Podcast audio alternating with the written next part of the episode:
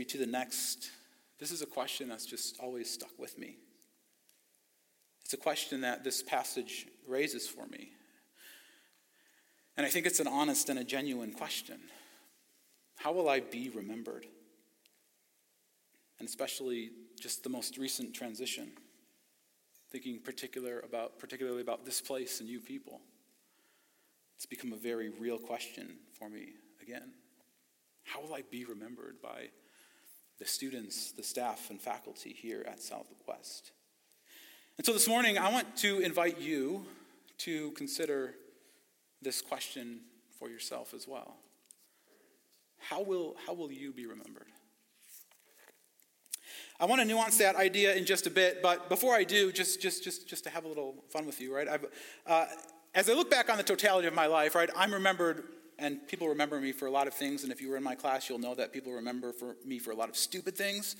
Um, like when I was a kid, I did a lot of dumb things, like the time when I um, just totally tomatoed my best friend's house because tomatoes are from Satan and they shouldn't exist. So I was remembered as the kid who one summer, when my best friend Danny and his family went on vacation, I went to Danny's dad's garden and I picked every single tomato and I threw every single tomato at Danny's house because it was fun.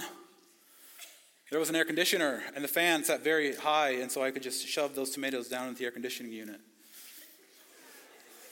right? We're all remembered for doing some, some, some dumb things. Maybe some of you also remember the time I almost took a girl's eye out. You want to hear a story? Some of you have heard the story, some of you haven't. So, long story short, when I was a kid, we would play this game during the summer, and the game went something like this. It was kind of like Capture the Flag or King of the Hill. And um, the neighborhood I lived in had a lot of kids my age, and so we would like separate into two teams, boys and girls, and we would divide our neighborhood into two territories, the guys' territory and the girls' territory. And the goal to win the game was you had to conquer the entire neighborhood. You had to conquer the territories. And the way you would do that is you would go into the yard that belonged to the other team, and you'd, this is stupid, but you'd physically push people out of the yard the kids, like, so for me, because I was a guy, the girls out of the yard, and then you would take, overtake the yard. And so we had been playing this game for a couple days because it took a little while to finally win. And uh, it, it's at the end of the game, and there's only one more yard for me and my friends and my buddies to conquer. And so, kind of, the girls are stationed in the backyard of Danny, my best friend, the guy, the kid I tomatoed his house. And um, and, and I'm standing there on the other side of Danny's backyard fence with all of my guy buddies, and all the girls are huddled, huddled in the middle. And we're trying to figure out how are we going to push all these girls out of this yard and, and finally win the game. Now, the one thing I haven't told you is throughout this entire time, I've been carrying a PVC pipe that's um, broken on the end, so it's fashioned like a spear. And I'm standing there on the fence with my buddies holding this PVC pipe saying, Don't make me throw this. And all the girls are in the middle, like, You're not gonna throw it. And then, in all of my eight, seven, eight year old wisdom, I turn to my buddies and I say, Should I throw it? And what do you think they said? Yeah. Okay. Boom. Right? And I let go of this PVC pipe that, again, was fashioned as a spear. And in my mind, I feel like I remember thinking, That was the stupidest thing you could have ever done right? And then end over end, this PVC pipe is toppling through the air and it's making its way right toward the center of this cluster of girls. Ah! In the yard. Next thing I know, it lands somewhere in the middle. We couldn't see, but as soon as it lands, the girls kind of like spread like, like water and oil, except for one girl who's down in the middle on her knees, holding her face. Blood's just running down her face. Put a massive gash over her forehead. All right, so I've been remembered for, for doing some pretty stupid things. And I say that because I'm not necessarily talking about like the totality of your life. How will you be remembered? But when I'm asking the question for myself, how will I be remembered? How will, how will you be remembered? What, what I mean by that is as you think about your life today, not necessarily in the past, but today. You think about your life in the here and now. You think about your life as a student at Southwest Christian High School? How will you be remembered? And maybe the better way to capture this question is how are you being remembered? Or maybe even more plainly, What are you known for? And it's in 2 Samuel 23 that we're introduced to this character named Benaiah, who's known and remembered for doing some of the craziest and wildest, and if I'm honest, even kind of disturbing things that you'll read about in all of Scripture. And yet, it's, it's not so much the content, but I believe that the story of Benaiah has a lot to teach us about what it means to be remembered. So, what I want to do is quickly just walk you through these three great deeds of Benaiah and then maybe challenge us in relation to his story. So, the first great thing Benaiah is remembered for is mentioned in 2 Samuel 23, verse 20, and the text is on the screen. It says this Benaiah, son of Jehoiada, a valiant fighter from Kabzeel, performed great deeds. He struck down Moab's two mightiest warriors. Now, at first glance, maybe you're like, well, that doesn't seem all that impressive. Maybe Moab's two mightiest wars, warriors are really not all that impressive. But at the risk of getting somewhat technical with you, and I'm going to because I can, the problem that we encounter here is that the description given for these two warriors of Moab is actually lost on our English translations. We try our best to make sense of what this word is. The Hebrew word for these two warriors is Ariel, and not, not, not this. All right, not Ariel. All right, get that out of your mind. But you'll notice if you read some English translations like the ESV, they will actually leave this word in the text. And the reason they do this is because we don't really know what this word means.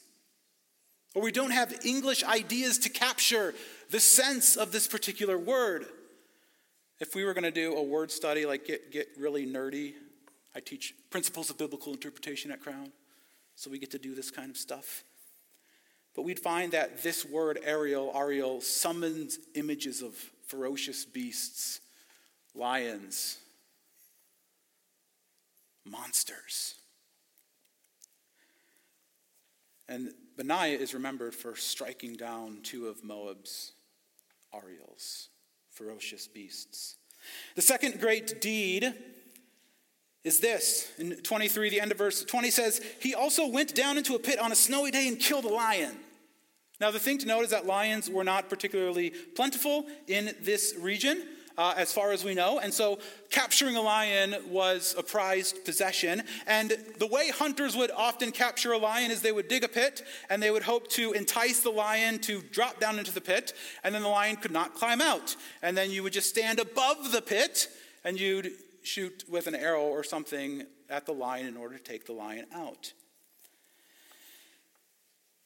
Now, our friend Benaiah, apparently he's not a very skilled hunter, right? Because it says that he didn't think through the whole hunting thing. He decides to get down into the pit with the lion. And how's the weather that day? Snowy, right? And we in Minnesota know full well that snow doesn't always provide the best traction. Well, Benaiah isn't bothered by this. Instead, he climbs down into the pit on a snowy day and he faces the lion head on and he takes out the lion. The third great feat that Benaiah is remembered for is this it says he struck down a huge Egyptian. Although the Egyptian had a spear in his hand, Benaiah, now spear, just so you know, I did not tell the story because of this about spears. But although the Egyptian had a spear in his hand, Benaiah went against him with a club. Benaiah snatched the spear out of the Egyptian's hand and struck him with his own spear. Now, let me just stop here and just say something. If I'm honest with you, a bit of the violence in some of these stories is kind of troubling. And it's okay to admit that. It's okay that when you read some stories in the Bible, you feel, I don't, I don't know how I feel about that. God, I'm not sure how I feel about that. Or even, God, I don't like that. That's just a little side note. But regardless, two images from this account stand out which make this accomplishment memorable. The first is that the author calls the Egyptian a huge Egyptian. Some translations actually translate this word huge as handsome. Now, it's important to um, know that handsome did not mean for them what it means for us today. For instance, my wife often calls my son handsome. Right? It's my son, it's his birthday today.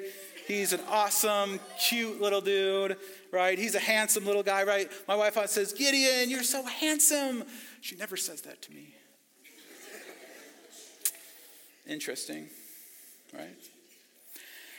But in using the term handsome, my wife is not using it in the way that the Old Testament times understood this term handsome. Right? The idea of handsome in the Old Testament, like King Saul was handsome, meaning King Saul was strong and, and tall.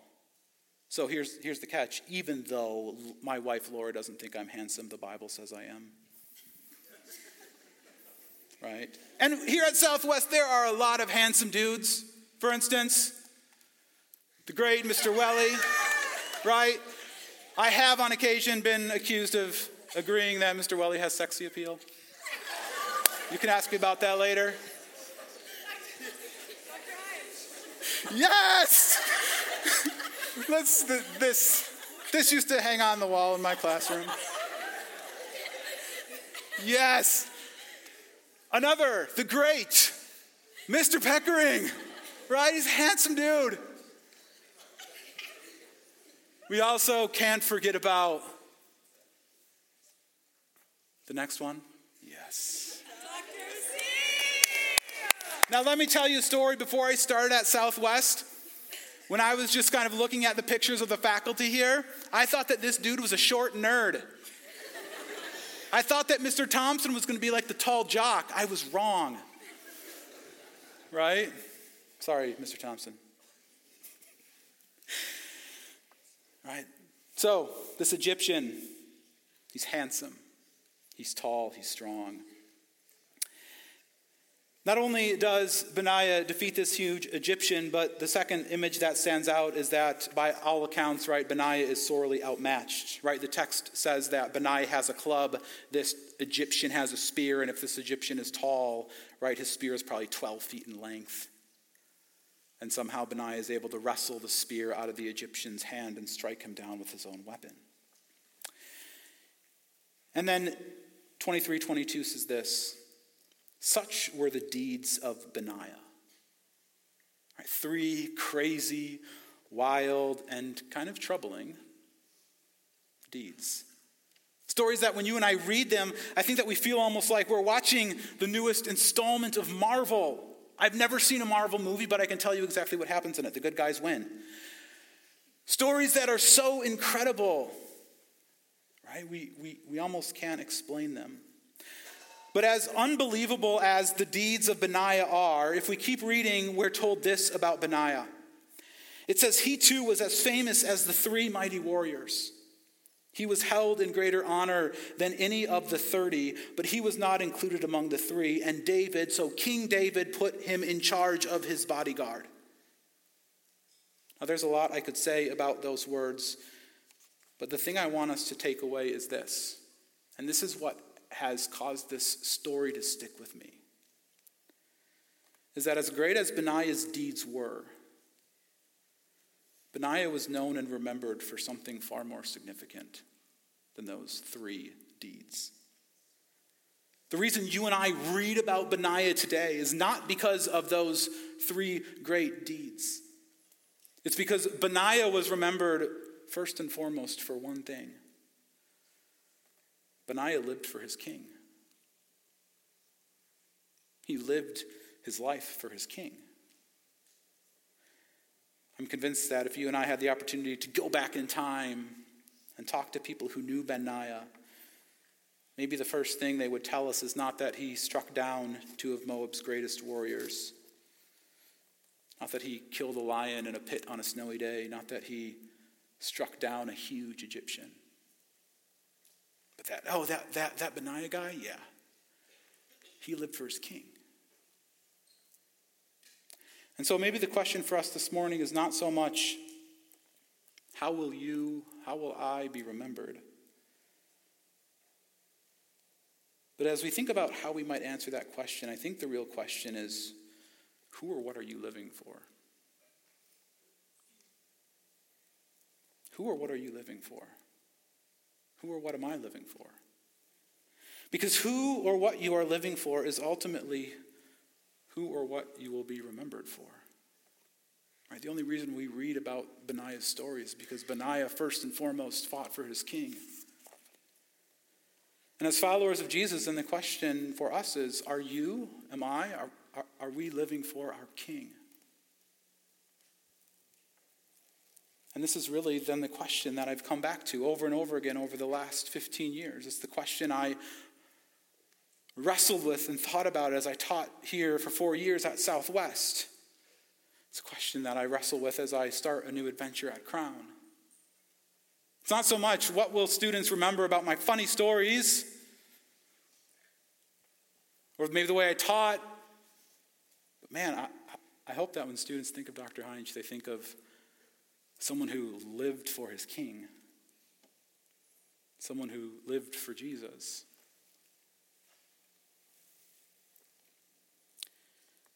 And I hope and pray for you, students of Southwest, that you would want that to be true of yourself as well. I want that so deeply for you.